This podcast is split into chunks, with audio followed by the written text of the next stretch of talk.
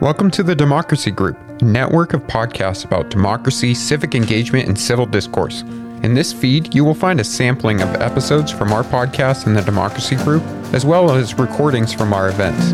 If you enjoyed this podcast, then please visit democracygroup.org to find more like this. Now let's get to our featured episode. Relationships across disagreement change everything. Mm. And and people don't really change their opinions so much on issues. They change their opinions about the people they disagree with. And and in so many ways, the problem we're really having is that we demonize and vilify each other, not that we disagree. The Village Square, a nervy bunch of liberals and conservatives who believe that disagreement and dialogue make for a good conversation, a good country, and a good time.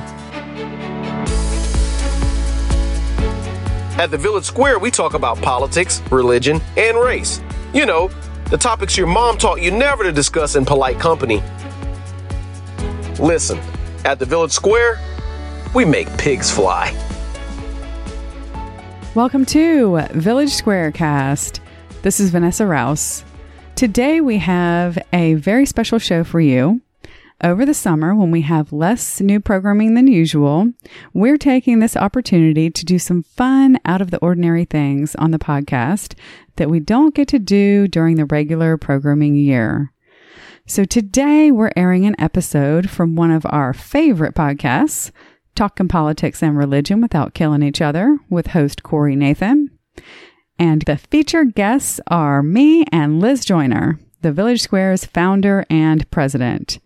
Now, just to put this out there right from the start, I'm like the student in the room here, delightfully soaking up everything that comes out of Corey's and Liz's mouth. You know, Liz is so humble, so she's not going to tell you this herself, so I will. Liz is a brilliant pioneer in the bridge building space, having started the Village Square 16 years ago before many of us even realized we had a big problem. Now she teaches our model to bridge building organizations across the nation. I consider her my mentor and the main person responsible for some pretty big mental shifts I've had lately. And here's what's completely fascinating to me. Liz so often will gently throw out a concept or a perspective that I haven't considered before. And I usually have to stretch to see it or just trust that her insight is correct. And then I'll go away and watch things go on throughout my life.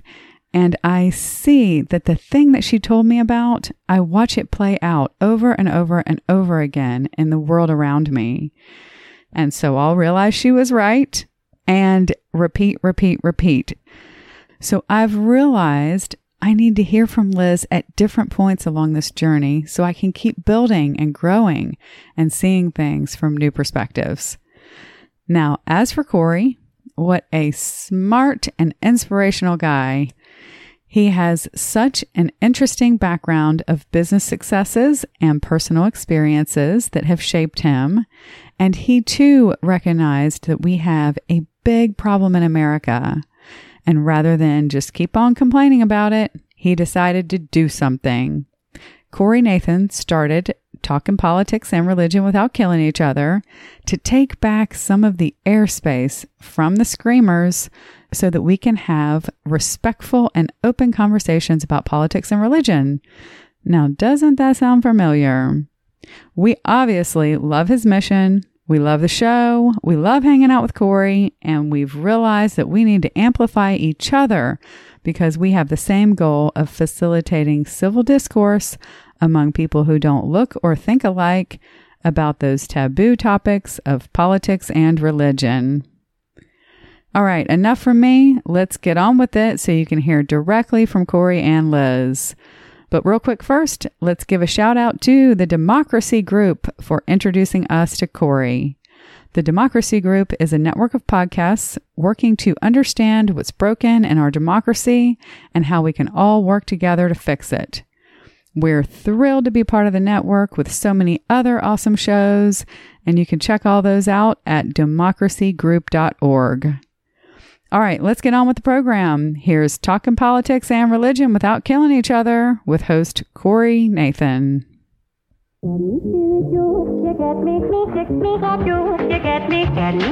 Hi, I'm Corey Nathan, and this is Talking Politics and Religion Without Killing Each Other. Your home for edifying, provocative, and fun conversations among high profile public figures and regular folks like me. We talk about faith and politics and all kinds of topics that really matter in our culture. So if you're tired of all the screamers out there taking all the oxygen out of the room and you want to join us in taking some of that space back, you'll love talking politics and religion without killing each other. Thanks for spending some time with us. Enjoy today's show.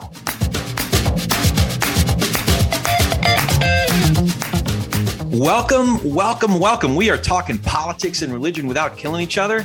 I am your host, Corey Nathan, and I have a huge favor to ask. There's lots of ways you can support what we're doing here. And one of the best ways is to tell one person about talking politics and religion without killing each other. Just one person. One person this, not this week, today. Tell one person today. And it's easier than ever to find us and tell your friends or family about this crazy thing we're doing. We're at politicsandreligion.us. The end is spelled out politicsandreligion.us. So as you're going through your phone and texting your Aunt Tilly or whoever it is that you're going to tell about talk politics and religion not killing each other, I will introduce our inspiring, encouraging, awesome guests that you're also going to want to tell your Aunt Tilly about. so Liz Joyner and Vanessa Rowse are with a wonderful organization called the Village Square. You might have already heard me referring to them in a past uh, episode. Liz is the founder and CEO, and Vanessa is the podcast producer of their awesome podcast, Village Square Cast. So you can definitely look that up. The Village Square is a nonprofit organization devoted to building vibrant civil dialogue across partisan and ideological divides on matters of local, state, and national importance in communities across America Founded in Tallahassee, Florida in 2006 after a contentious debate on a local issue, the Village Square builds social civic community in a 21st century revival of the old fashioned American town hall. The Village Square offers a menu of cutting edge civic engagement programs, some of which we'll discuss today, many in partnership with local government. As they often say, the Village Square is a nervy bunch of liberals and conservatives who believe that dialogue and disagreement make for a good conversation, a good country, and a good time. And that's what we're looking to have today. Vanessa and Liz, thank you so much for joining us. How you doing? We're great. And since we learned about talking politics and religion without killing each other, we've told way more than Aunt Tilly. Absolutely. Absolutely. Everybody's got that Aunt Tilly or Aunt Sonia or Aunt Phyllis or, you know, one of those, right? So we were we were just so excited with how you described yourself because you you were wading right into the waters that we wade into. absolutely.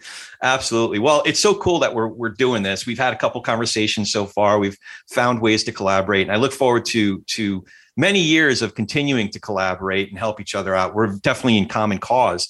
But I got to say, I, I, I was doing some research on both of you, and it's more difficult than usual to find information on your background. Uh, but I did see, Liz, that you went to UNC Chapel Hill. And I was wondering, is that where you grew up, or did you just leave Florida for a bit to do your undergrad there? no, I just kept moving south. Actually, I grew up in the suburbs of Washington, D.C., which I, I think has a lot to do with what brought me to this work. Um, and I've got a short version and a long version of that, and you can just tell me whether you want to hear either one of them. But um, but then I went to UNC Chapel Hill, which is where um, my both my parents went to school, and many people my family and my grandfather taught there. And then I graduated and came to get a master's degree at Florida State, and here I am, many years later. Wow! Wait, so your grandfather taught there, so it sounds like you got pretty deep roots in in North Carolina. Yeah, I, I do. And in fact, um, since it's then, my sister also went there and my um, daughter. So, and that's also where I met my husband. So let's just say we're fans. Okay. All right. And I think it's today that they're having their prime. We're recording on Tuesday, the, uh, what is this, the 17th. So I think they're having their primaries today. So North Carolina's kind of in the news, got something, something going on there. Now, Vanessa, it looks like you've been, are you a native Floridian? Yes, I was actually born and raised here in Tallahassee, where I still live. I did move away for a little while, just down to St. Pete, but then came back because it's a beautiful city. Yeah, yeah.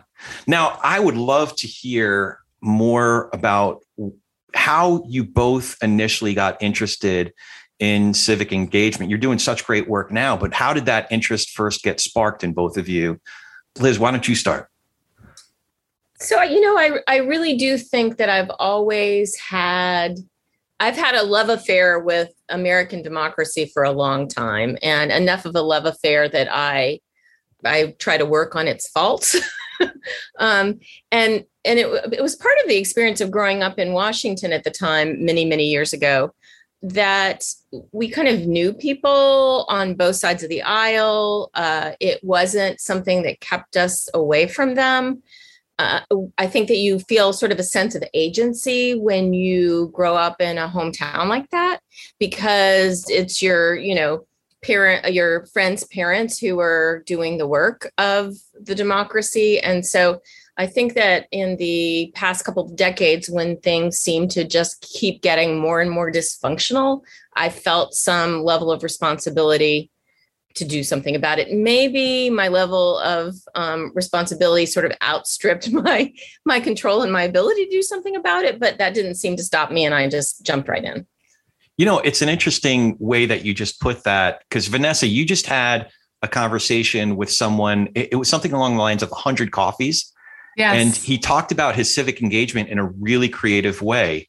Do you want to? Can you? So first of all, this is I'm referring to the podcast now, so that that you know just shameless promotion for the Village Squarecast.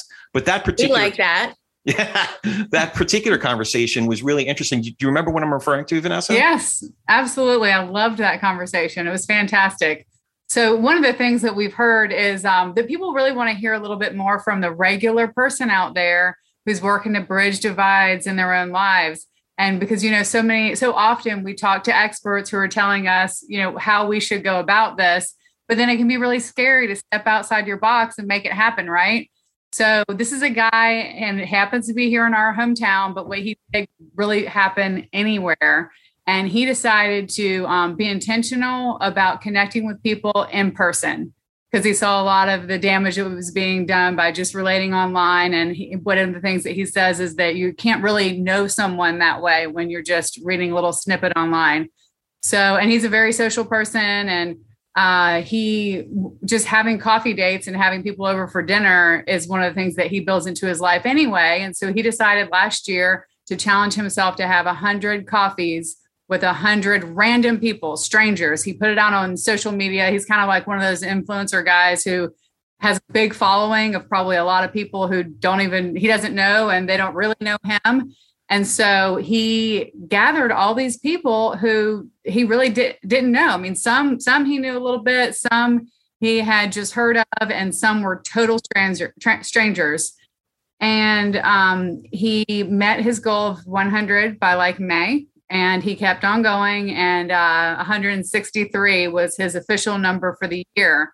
And so we had a podcast chat with him where we just talked to him about what he learned during that, how it impacted his life, and just kind of some of his. Um, he called they him and his wife they call them uh, their family rules of how they are more intentional about bringing different diverse people into their lives, and it's just a beautiful story. And one of the things that he's shown is that uh, you don't have to follow those typical rules of like you're on this side or you're on that side. He was given that advice for his business you know, you can't work for, he does photography and video. And he was told, you can't work for people on both sides of the aisle. And he said, well, I'm going to do it anyway. Thanks for the warning.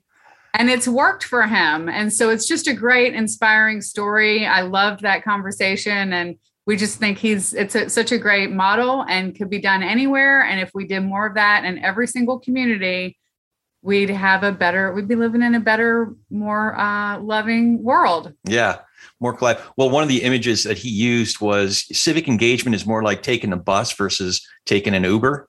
You know, you can't yes. get a, you can't get picked up right where you're at and get dropped off right where you need to be. You have to kind of go where the bus can go, and then it's not going to get you to exactly where you want to go. So your actual work, you know, who you vote for, is going to get you kind of the way there, and you got to take another bus to get another stretch of the way, and then the last bit of it, you actually have to take those steps yourself to get to where to get to work or to get to the coffee shop or get to wherever it is you're going. So if we think, I, I, I come across a lot of people who are frustrated that they feel like they can't get anything done. And my thought is, well, it's because you're looking at the whole world and trying to solve all the problems of the world all at once.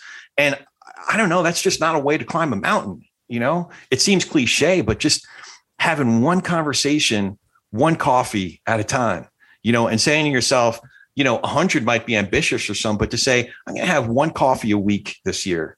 You know, even if right. it's 50, you take a couple of weeks off throughout the year, but that's still a lot of cups of coffee with people and having real conversations as opposed to firing off a, a mean tweet, you know, here and there. So absolutely. Yeah, that conversation was great. And that's not the only, we'll talk a little bit more about uh, the, the podcast, but uh, Liz, I, I did hear you mention that you were in politics before founding Village Square.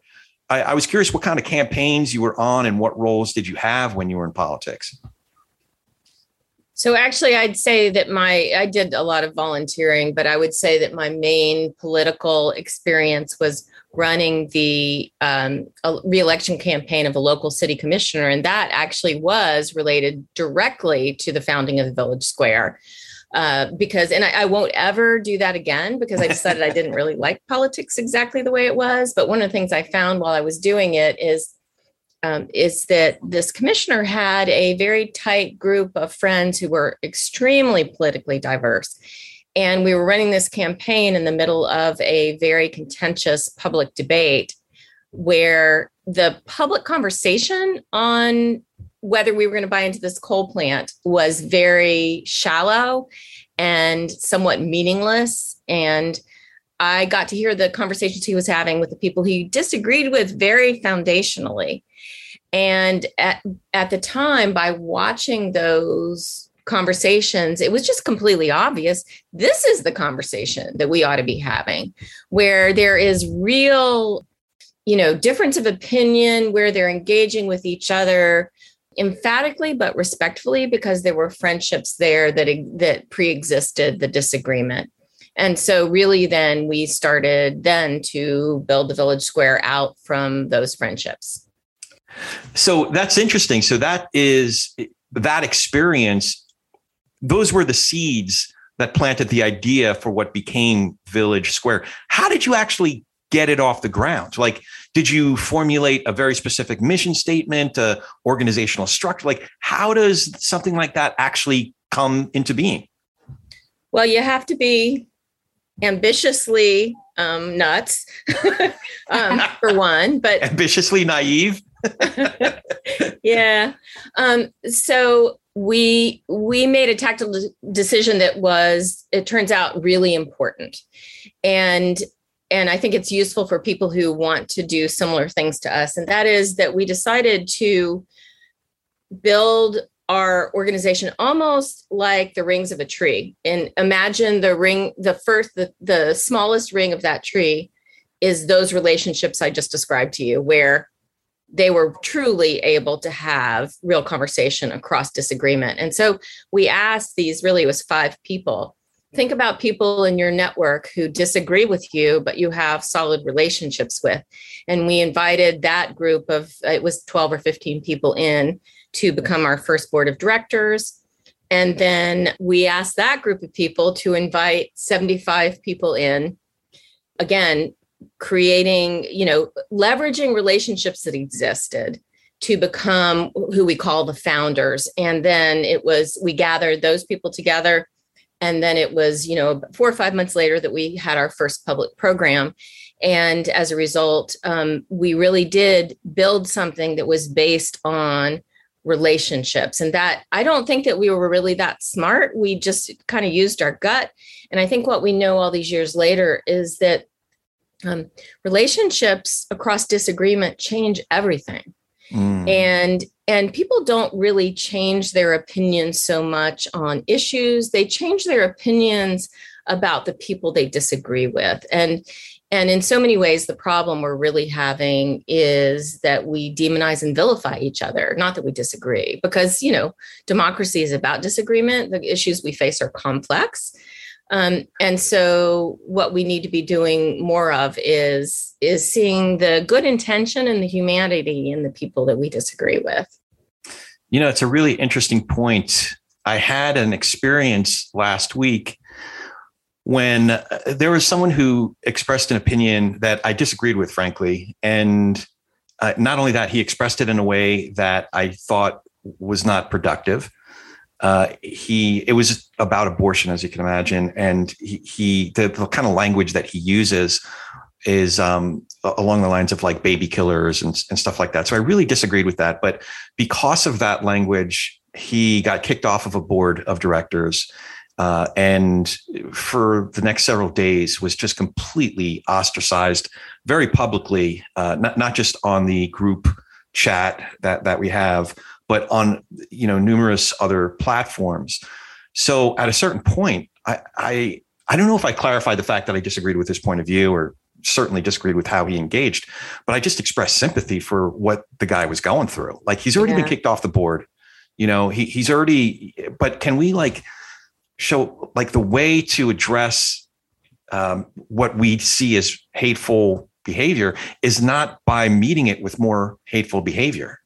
And man, just by saying that, what happened was folks were looking for something in me that they could take the data points that they needed to construct this straw man that they could then go ahead and attack. That's exactly right. That that boy, you just described our whole political and civic environment in one story. Yeah, yeah, and and it's not it's not that it's not. And I hate to use the word one side because there I, I, don't know i just find this side the other side is a really insufficient way of describing our body politic or or all the different individuals that make up our uh, our village square if you that that are populating our village square if you will.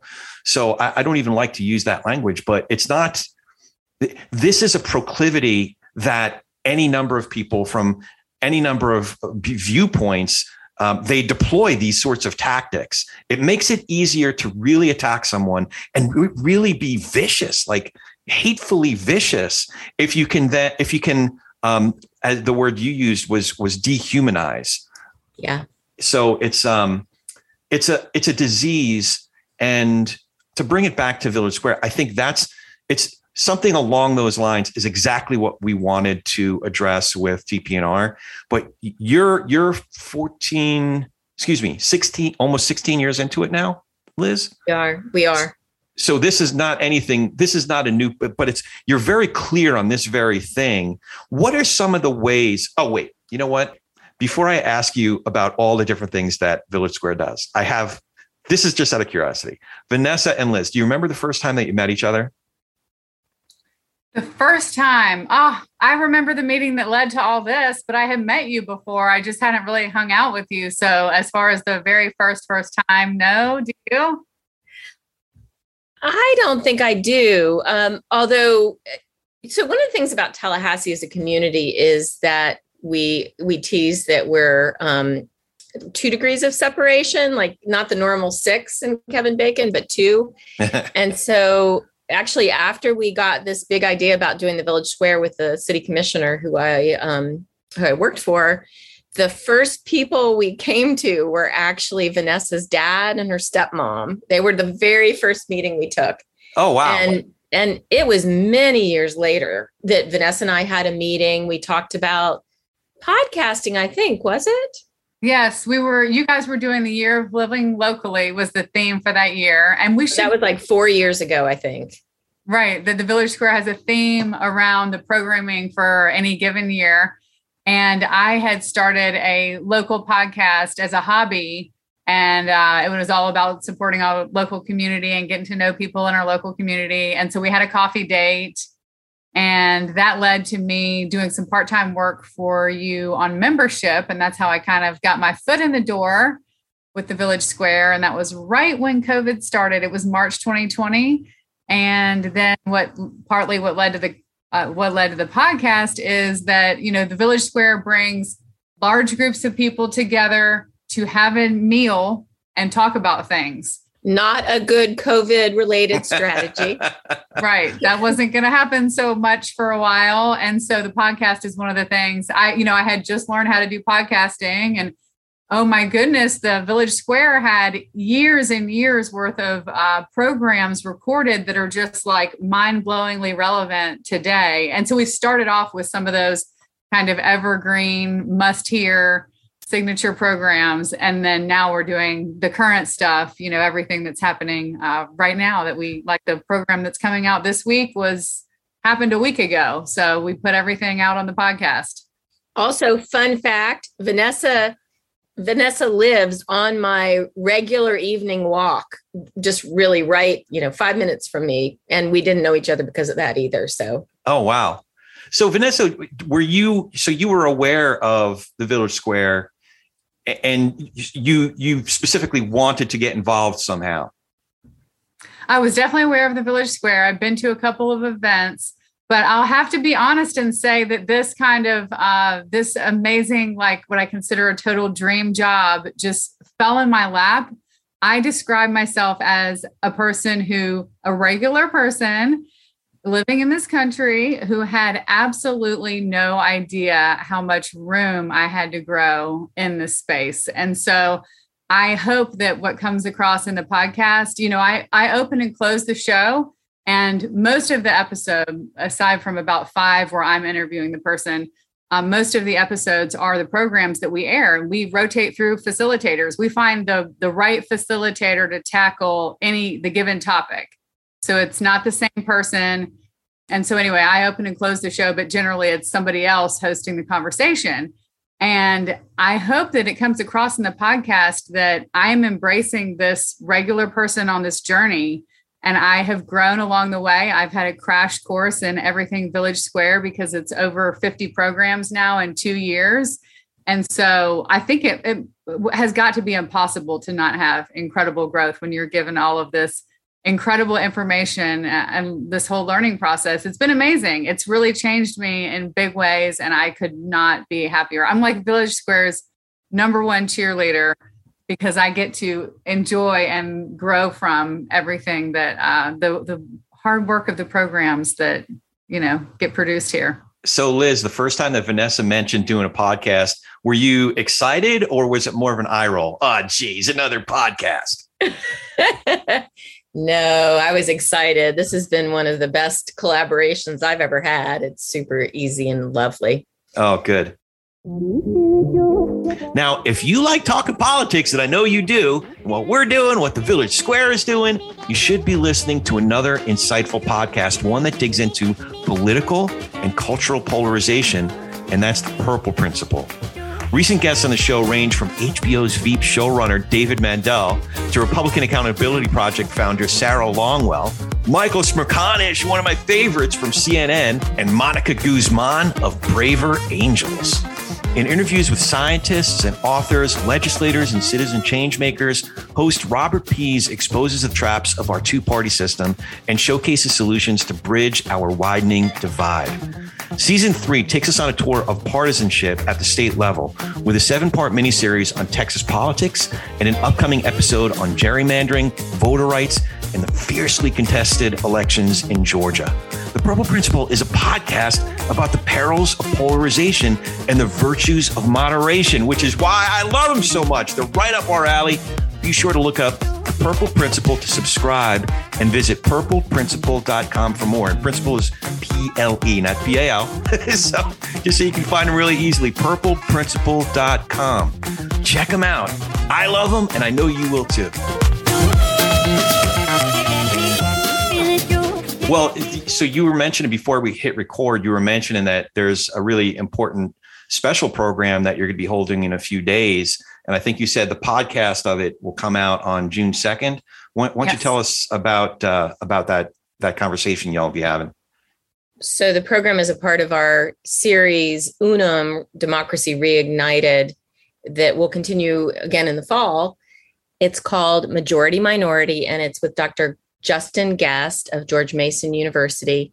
And he has written a book that is extraordinary about how we can manage um, sort of to be to become one again and embrace our differences and our similarities and what we have common at a time when it seems like we're having just increased difficulty doing that and uh, I, I, we actually had Dr. Gest in Tallahassee five years back, and he wrote a book about the demographic changes that were um, changing the way that white working class voters were seeing America. Uh, you know, essentially right after President Trump was elected, and we think that he's you know really an extraordinary voice and um, and Sherpa in our journey to stretch towards each other.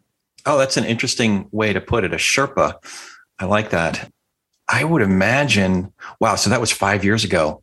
I'm curious how challenging it's been or how the climate has changed in such a way to do what you're doing. Is it harder to do now than it was, say, five, six years ago?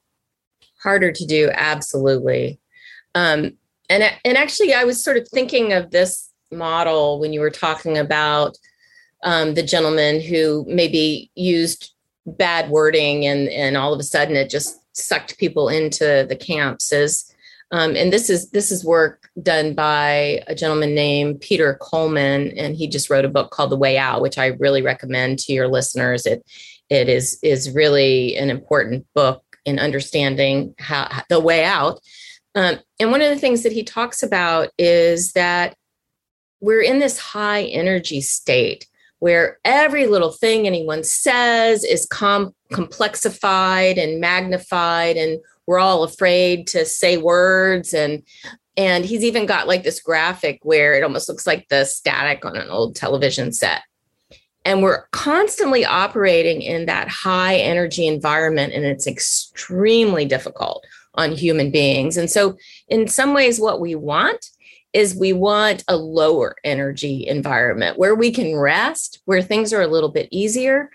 And so there's this magnetic pull towards that simplification of us versus them. And so it, it reminded me of that model when you were talking about how, you know, people just then plunked you into an us versus them dynamic and I, I, think in some ways it's the you know it's all it's our conflict it's the complexity of our modern society it's the fact that we're deluged with information um, social media et cetera that we want less you, we want to rest right? And so i think in some ways the the years between you know in the last five years we've seen that people just want to rest and us and them is way easier right who you're against is super simple.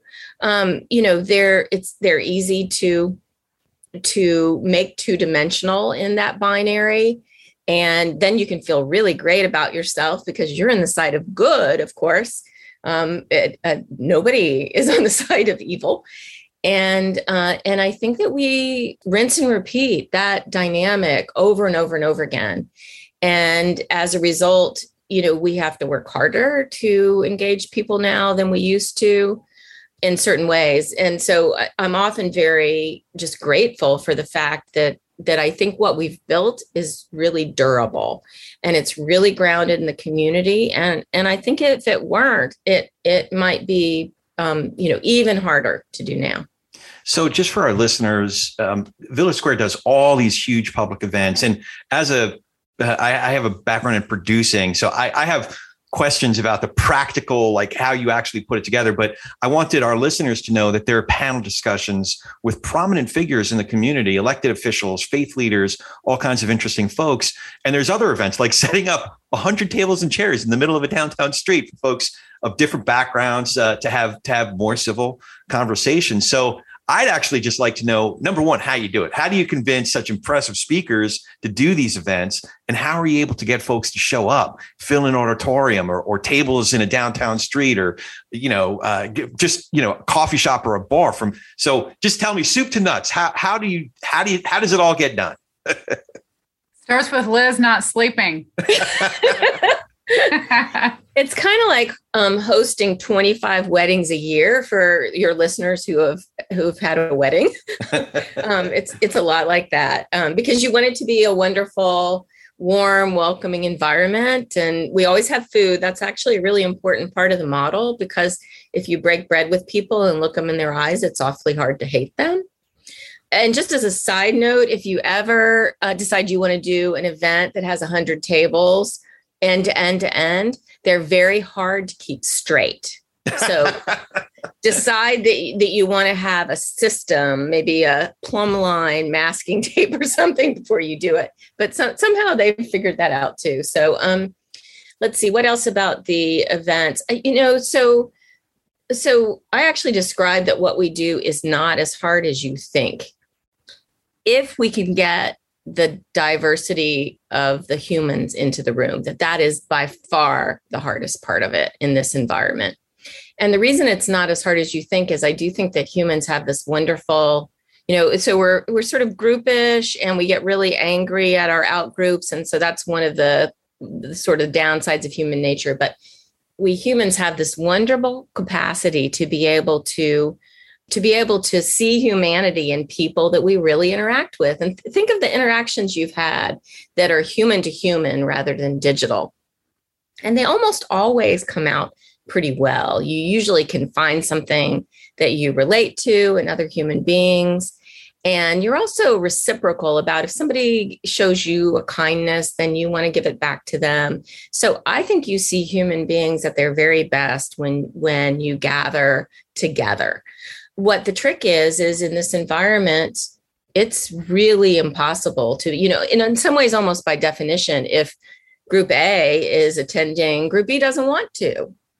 And so that is the hardest part. And to do that, we we tend to lean into really close relationships we have with a very diverse group of people who care about the village square. And so we all sort of narrow cast out to harder to reach groups to be able to get that diversity into the room or onto the street, whichever the case may be. That's the most compelling part to me because uh, I have been in situations where I have uttered what sounded like contrarian points of view but looking back, it wasn't even contrarian points of view. It was just uh, one incident in particular got really heated, auditorium full of people. And I asked a question of, like, who are we?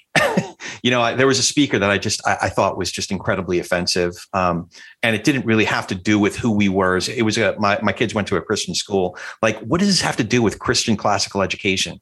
You know, you have a speaker from uh, who grew up in um, Eastern Europe, and you know okay so talk about that experience maybe growing up in a socialist country or um, whatever it was but her whole talk was about barack hussein obama you know and she mentioned the middle name of course and her theories about the fact that he's probably a muslim probably a terrorist probably a marxist probably a this all these things that by the way you know just couldn't all be the same true at the same time. But i mm. just got up and I, I didn't even object to what she was talking about.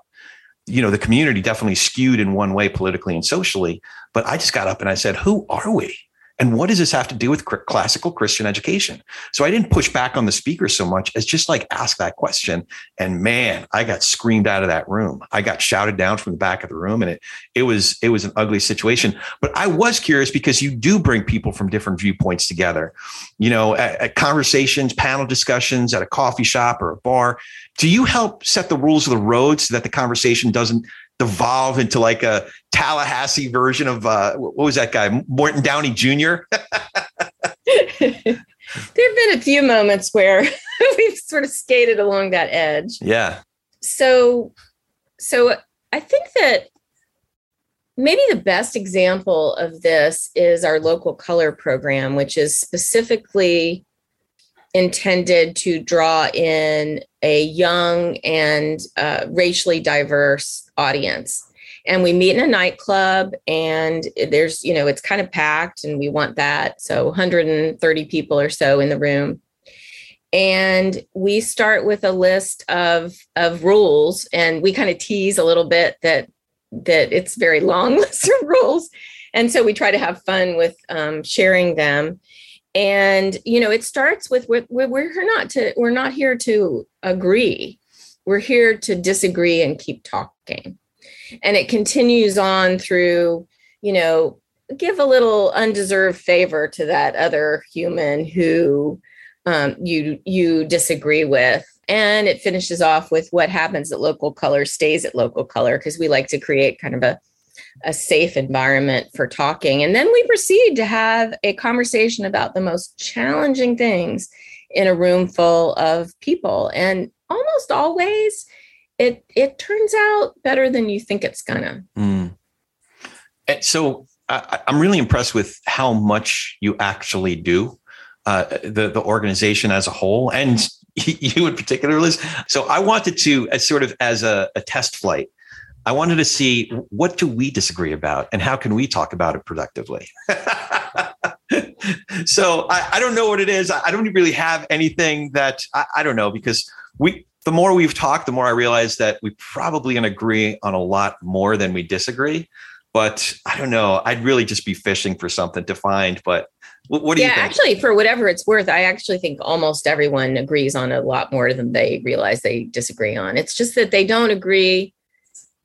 They don't agree if you boil it down to a soundbite. Mm, but yeah. then if you expand it out uh, to a paragraph, there's more agreement than we think. And I would even say on topics like, you know, abortion is obviously an incredibly difficult topic to navigate right now. And I'm betting that you and I don't agree on the soundbite version of it, but I also bet we agree on the paragraph version.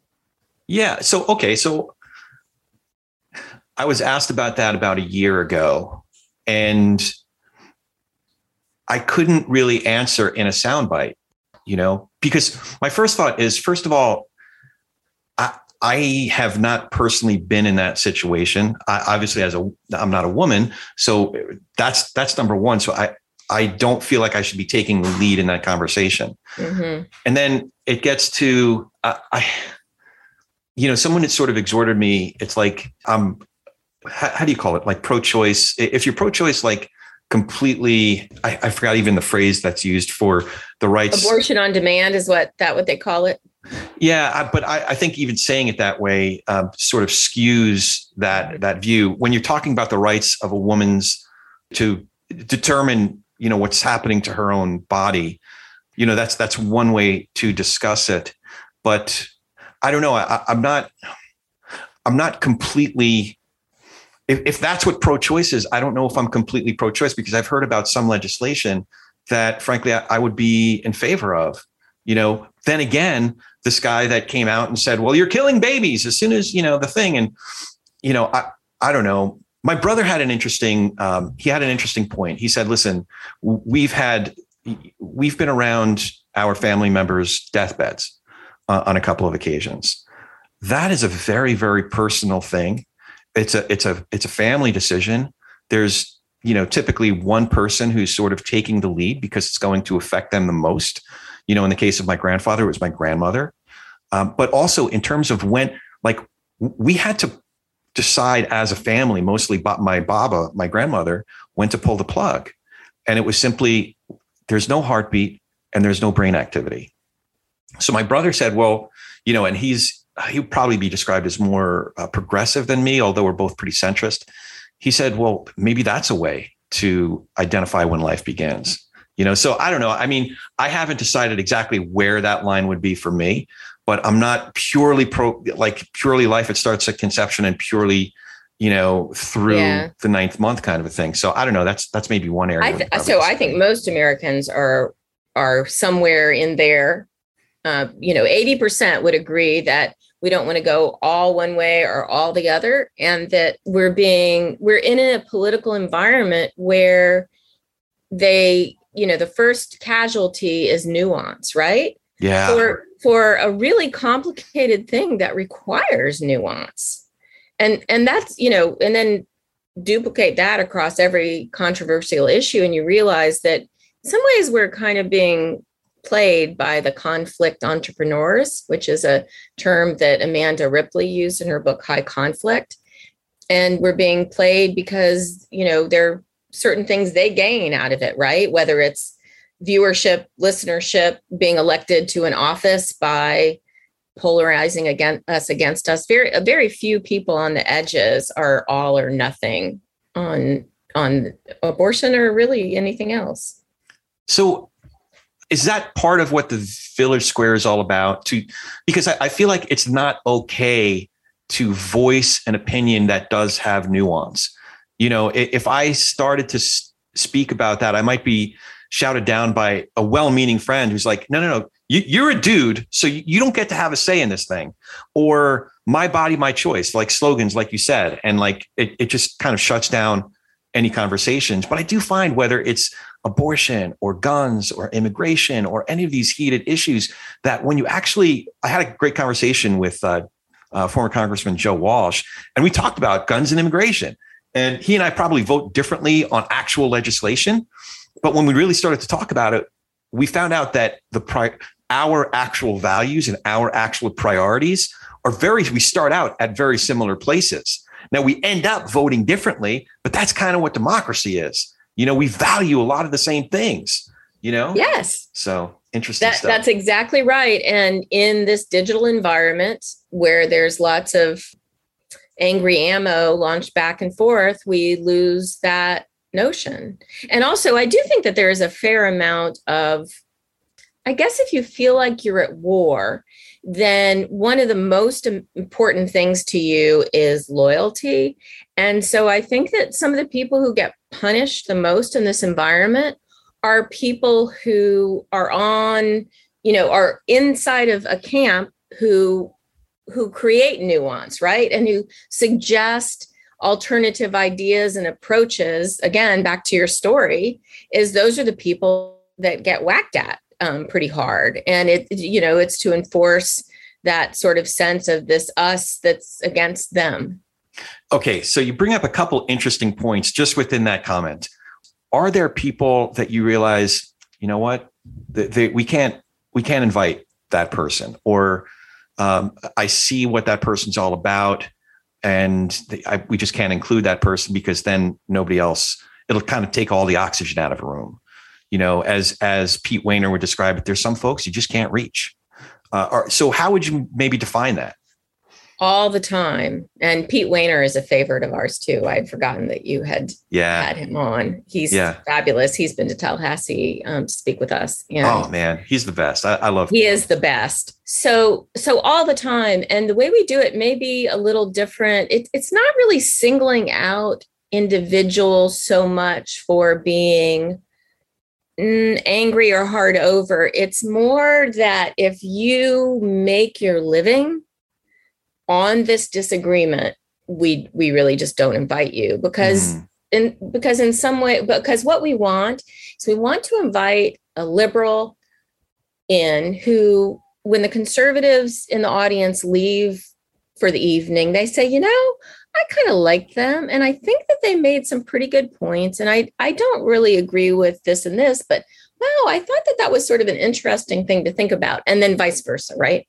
So we want to create those sort of cross cutting currents that work against those binaries that are overly clear in this particular environment and so we find that that by softening people's hearts that that's what creates the movement so that's why we don't invite you know uh, there it's actually a pretty large list of people that we just don't go that direction and in fact when we do create panels. Like I, am thinking back on when we did um, Vanessa. We've done.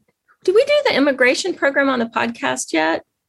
Yes. Wait. Uh, maybe not. I'm. It's, thinking- it's kind of fun when you've done enough podcasts and you can't remember. But right. It well, it came up in Order, Chaos, and Homo Sapiens, but that wasn't the main talk. But there yeah, of that one on immigration so the way we build our panels for programs that are particularly controversial especially is you know during the rise of the tea party we were doing a program on immigration and that was that was sort of the issue that was creating town hall disturbances and and really angry uprisings and we were worried about how we could have this conversation without it going south and so we um, we knew that the facilitator was going to be um, a liberal leaning rabbi who was on our board of directors, liberal on um, on immigration.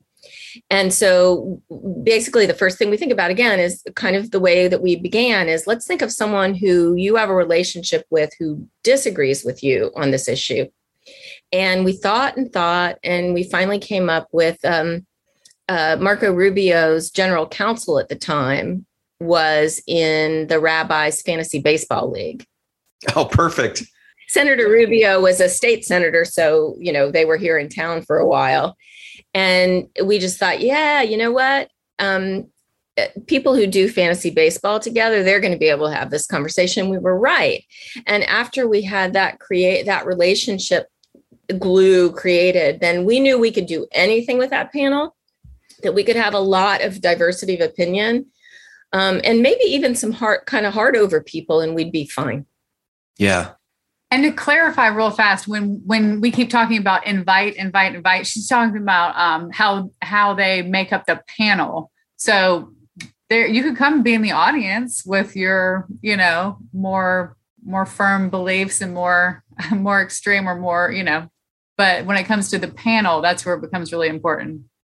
Yeah, but I can even see that. I mean, just over these last two or three years, seeing folks show up to town council or city council meetings or board of ed meetings and really just shut those things down by hostility you know and and it's um it's it's too bad. It's too bad that this cancer has metastasized into all different kinds of uh, community events like that. But but there is uh, there is a cure. I would say the village square and uh, I, I do think i'm giving you you guys lots of props deservedly so but I, I do think that there is a growing ecosystem. It's not necessarily reflected in Congress yet, but I do think, at the very least, in terms of independent media and independent organizations, nonprofits like yours, and that can only continue to swell and then begin to be reflected perhaps in city council uh, in our representation on the city council and representation at the state assembly and state senate level, um, local, state, and then eventually in our U.S. representatives as well. Uh, maybe I'm being uh, maybe I'm being naive now, but that that's where I see things going. So can I actually blather on about that? Sure, yeah. Um, because I completely agree. So you and I are not going to disagree on this. There, when we started, there were maybe a handful of organizations that did this work uh, 10 maybe. Um, I'm now a part of two organizations that have four to 500 organizations that do do the kind of work um, that we do, and and then you know the the the space is opening up in the same way in terms of you know digital content and podcasts, and I think this is I am sentimental about sort of the the um, Tocqueville. You know, Americans are always forming associations, and that that was just something so new when he came to America. And I really think of this as being Tocqueville 2.0. That that you know we we Americans, our average Americans, are rolling up their sleeves and going, you know what, this can't stand. And I mean, and I think I think you're an example of that, Corey, and I think Vanessa's an example of that. And there and there are people all over the country who are stopping their regular lives and doing something to be, you know, part of the sum of light instead of the sum of darkness. Yeah. Yeah, well I did see I think it was 2014 that a town just uh, 30 minutes away from me up Route 14 uh, Palmdale won a Village Square award. They got a grant I'm like, wow, those are my neighbors, right? Just right up the street. Small world. Yeah. So it gave me some hope that maybe there'll be a Village Square Castaic or Village Square Santa Clarita or something like that. So yeah, I learned a lot about Palmdale. It was fun to learn about their community. Yeah, yeah. So you said something that really interesting that when it's all about, you know, in the fight, the us versus them thing, then you can justify all kinds of nonsense there's a lot of good intention that can run amok in sort of group dynamics. And so that's why i'm i'm always really worried about it when we when we i think sometimes push people away um, that we class over classify them and over demonize them and put them in a box when they really might be somebody who you know we can um, reach. And and i'm finding myself you know you all talking about um, just sort of how the, the how the anger at politicians. Can you imagine if left and right it, American citizens were just kind of done with that, right? And said, you know what, if you want to reach us, we want you to say something of more substance than just, you know, the school ground bullying that we seem to be doing for the other side of the aisle. It, think of how powerful that could be. Yeah. No, I mean, we have these memories that that really stand out in our minds that are now you know almost 15 years ago like when john mccain corrected that lady you know who said isn't he an arab? No he's he's he's an american. He's a good man. He's a good family man. We happen to disagree on some things. And that is such a powerful moment. It is so powerful. And it's when we're at our best. Yeah. And I, and i really think that we are a people down deep inside that that captures us really well and we just need to find our way back to it yeah all right. So I, I've already taken up a lot of your time, but I feel like we could be doing this on a regular basis. There's plenty to talk about. But for now, I only have two more questions. And one is you get to turn the tables on me. Do you have any questions for me? I would love to know what about this experience that you've had so far on your podcast has been a surprise? Something that you found that you didn't expect to find, or something you were looking for that you haven't found? Just what are what are kind of the surprises? Well, one of the biggest, most pleasant surprises is uh, the way Vanessa, you know, you, you describe yourself. I very much describe myself that way. I, I, I'm just a regular guy you know, I, have you know started some businesses and I have some experience in entertainment, producing, and the arts, and all this stuff. But I, I am not someone from politics. I am not someone from journalism. I am not someone from any of these worlds. So for a regular guy like me to reach out, the first person that was high profile that responded to me was Julie Mason. And she's just great. She loves great journalism. She she really celebrates great journalists. Uh, she has a program on on uh, XM uh, on the POTUS channel on XM or Sirius XM, I guess I should say. And just when Julie responded to me and said, "Yeah, that sounds like fun," I'm like, "Wait, really?" you know, like instead of like the ego filled, like, "Don't you know who I am?" He was like, "Don't you know who I am?" I'm like a nobody, and she's like, "No, that'll be great." and then one person after another, you know, like Rick Wilson, we had him on a couple weeks ago, was awesome. Pete Wehner, Will Saletan, or, or these great academics, Candice Benbow, Red Lip Theology. Oh, she's the future of Christian theology. Um, Lisa Sharon Harper, uh, her work, uh, her history work of the history of race in our country, and she did it through her own family, through the lens of doing research on the history of her own family and how her own family was affected by the history. Like it just blows my mind when I reach out kind of blindly to these world renowned academics or faith leaders or elected officials. We're going to have we're going to have Governor Christine Todd Whitman on in, in, a couple of weeks. Oh, that's wonderful. Oh man. So like the fact when they get back to me, I'm like, I'm still just that's been the biggest surprise, but also the conversations that we have. Uh, it have been enriching and human and you know, it's kind of what what you do with the village square because at the end of the day, yes, this person has accomplished a great deal. Uh, she was governor, and then she was on uh, on the cabinet and cabinet secretary. But at the end of the day, she's a human being. You know, Pete Wehner, this renowned author and, and prolific writer, he's such an interesting, curious human being with just wonderful uh, virtues. So I think that has been the most encouraging and surprising thing that I, that has occurred to me through doing this thing. That's very cool. Yeah. Did you have any, Vanessa? You look like you had one. Yeah, I do have a question. And so I have a comment um, about something you guys were talking about earlier, and then I promise it'll work into a question. But um, so related to your experience about uh, the person who uh, was kicked off the board regarding the ab- abortion issue, and then also your experience in the church or at your kid's school. Uh, those both both of those things. Um, so Jonathan Haidt talks about this a lot in the book, uh, "The Coddling of the American Mind," and he particularly talks about what's happening on college campuses, mm. faculty with professors there, and about how scary it is, and to basically when somebody comes out with a counter opinion, often just counter to the students, then they are no one is stepping up to support them publicly. They may occasionally hear something privately that's like hey i support you blah blah blah but like we're keeping this on the down low.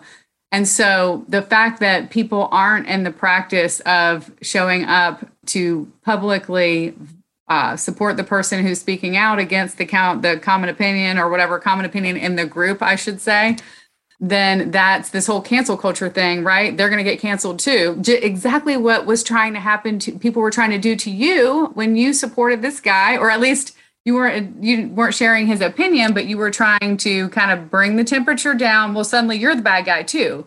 Going to take you down too. Yeah. Exactly. And so that that fear and this whole culture, this whole cancel culture is keeping so many people silent. So, um, and I know you guys know this, but it's like those extreme voices are taking up the space. Exactly what you talk about on your show, on your the intro for your show. And so it's, I feel like it's making it seem like we're so much more divided because there's so many of us that are silent. And so I commend you for standing up and speaking up for this person. You know, it's for good reason. It's not happening a whole lot these days. And so um, I wanted to bring up this one experience that we had with a guest that's sort of related, that, who actually got canceled. He was on a show, it was called Order, Chaos, and Homo Sapiens. And one topic in that program was immigration. And he has kind of an unusual perspective on immigration. And another thing that he mentioned during the program was he if he was elected to an office or something not that he's running but he would be the party of i don't know because he would because at this point when you're running or just him as a guy he doesn't have the answers for everything. He hasn't investigated at all. And so he would get to the table and figure it out. And uh and so i thought that was just really remarkable and we don't have we don't allow the space for that in our politics right?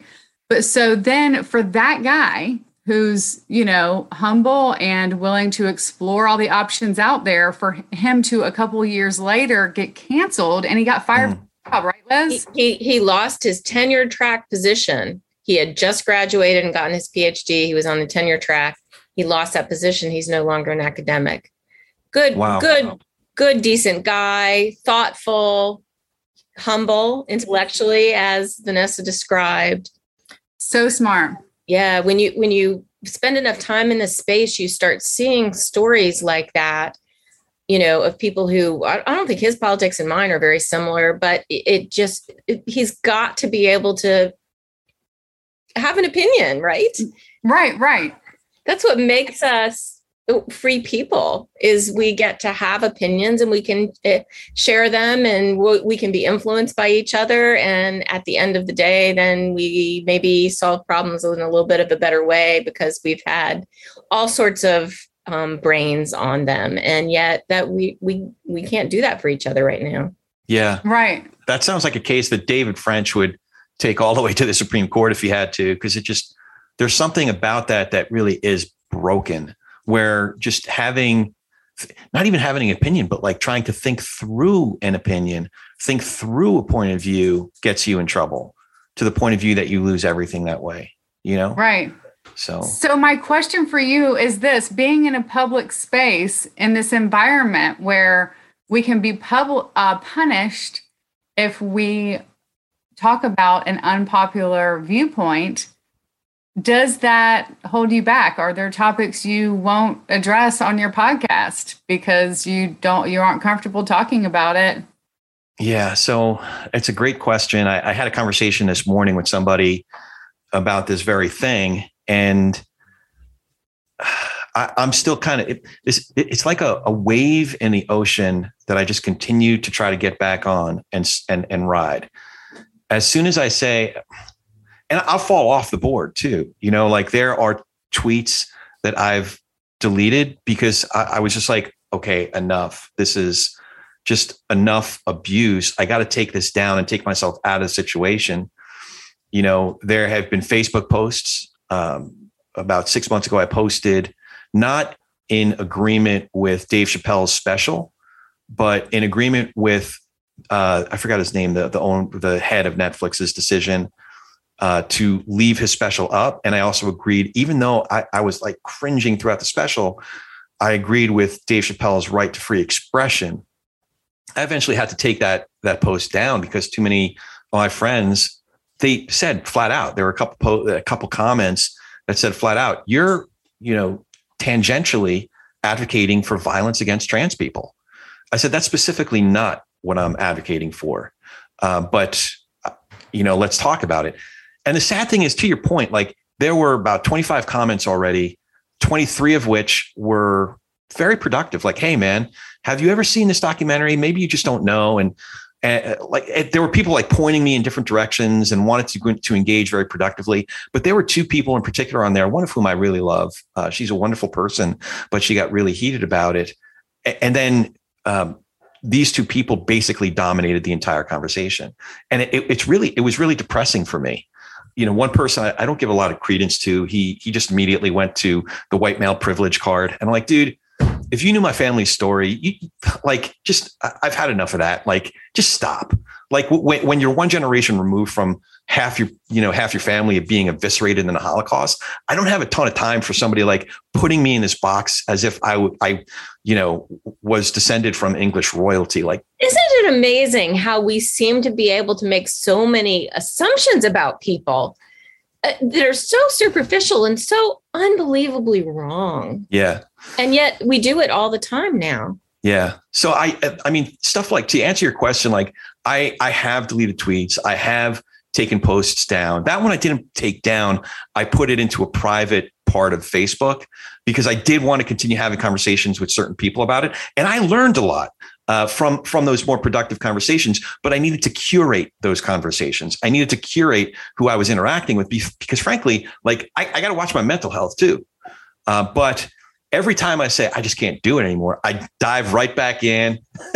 I, I, get beat up, you know, and I, I learned something new. And I don't know. Every time I think that I, I just I don't want to wade into those waters, I just dive headfirst. So oh, I think that's fantastic. Yeah, 100%. I think you should keep on rocking it. And I love that you're so positive and your smile, I feel like, comes through to the listeners, even when they're not looking at your face. You just like present such joy when you're talking about these very challenging topics and i think that's rare. So keep doing what you're doing. Well i really love talking about it and i really love talking talking about these issues but more to the point is kind of going to what liz asked. I love talking about it with people like you. I love i genuinely do. I'm not saying that you know to blow smoke. I just generally enjoy getting to know people on a one-on-one level through sometimes through our differences across our differences.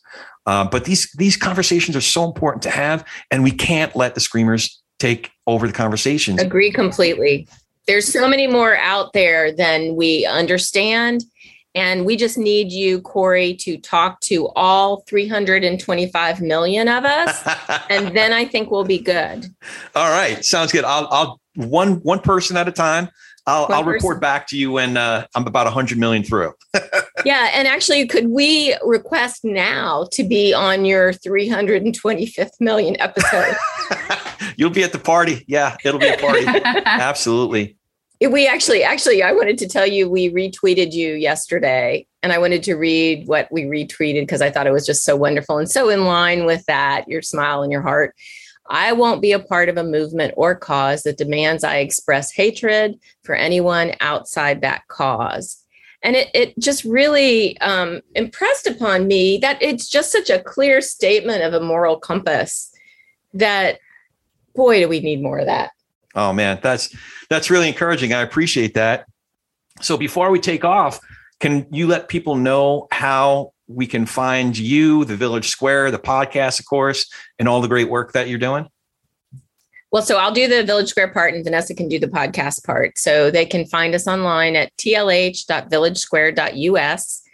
And um, we're we're now expanding to um, new locations, and so we hope that the fact that you're not in Tallahassee, Florida, will not keep you from contacting us. And Vanessa, over to you. Yes. So for the podcast, you can find Village Squarecast on any of the major podcast platforms or on the website also, villagesquare.us. And I just love how we say village square, villagesquare.us. And I love that US because, you know, here we are in America fighting for democracy here. But you, Corey, say us. And I love that too, because it's really about us all coming together, right? I learned that from Lisa Sharon Harper actually, because her organization is a dot us. So we we started adapting, uh, you know, using that way to, to describe our, our URL. So because it is about us, isn't it? It's about all of us, right? We're gonna steal it. that now. That's awesome. I love it. I love it. That's what Pete Seeger said. Uh, so, somebody said, Hey, Pete, I think that guy stole a song from you. He goes, He might be stealing from me, but I steal from everybody. So generously, steal well. No, uh, that's so, what makes us all cumulatively smarter, right? Yeah, that's right. That's right. So I really appreciated this conversation. I hope that this is far from the last time. I hope that I you you all welcome to SoCal. I'll introduce you to some great sushi. I'll have to go to Tallahassee and I don't know, introduce me to some barbecue alligator or something. I don't know. yeah, alligator, no, barbecue, yes. Okay. All right. Fair enough. I can also enough. introduce you to my polydactyl Hemingway cat who decided in the middle of this interview, keeping with the theme my husband set of seeing how he can make noise outside of the room, she came in and decided she wanted to open some cabinets. So Okay. and with like an opposable thumb, she can. Oh, that's awesome. wow. Yeah.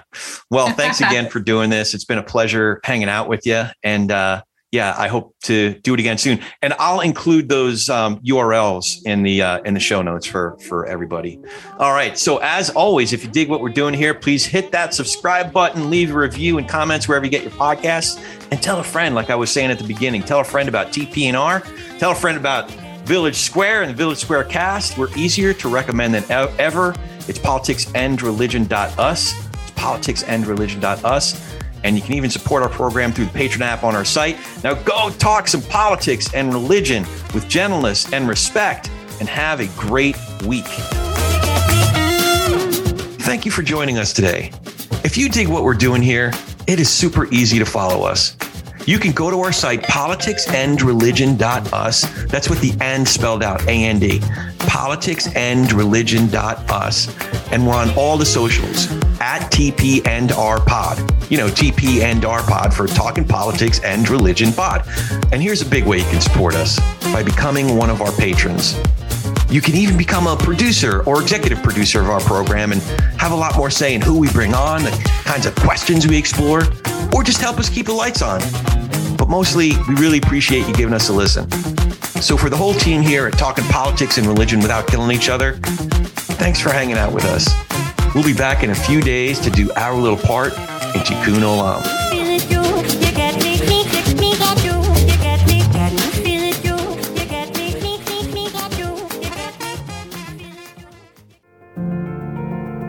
Thank you for listening to this episode from the Democracy Group. If you want more podcasts like this, then visit democracygroup.org. There you will find our events, topics, and a newsletter as well.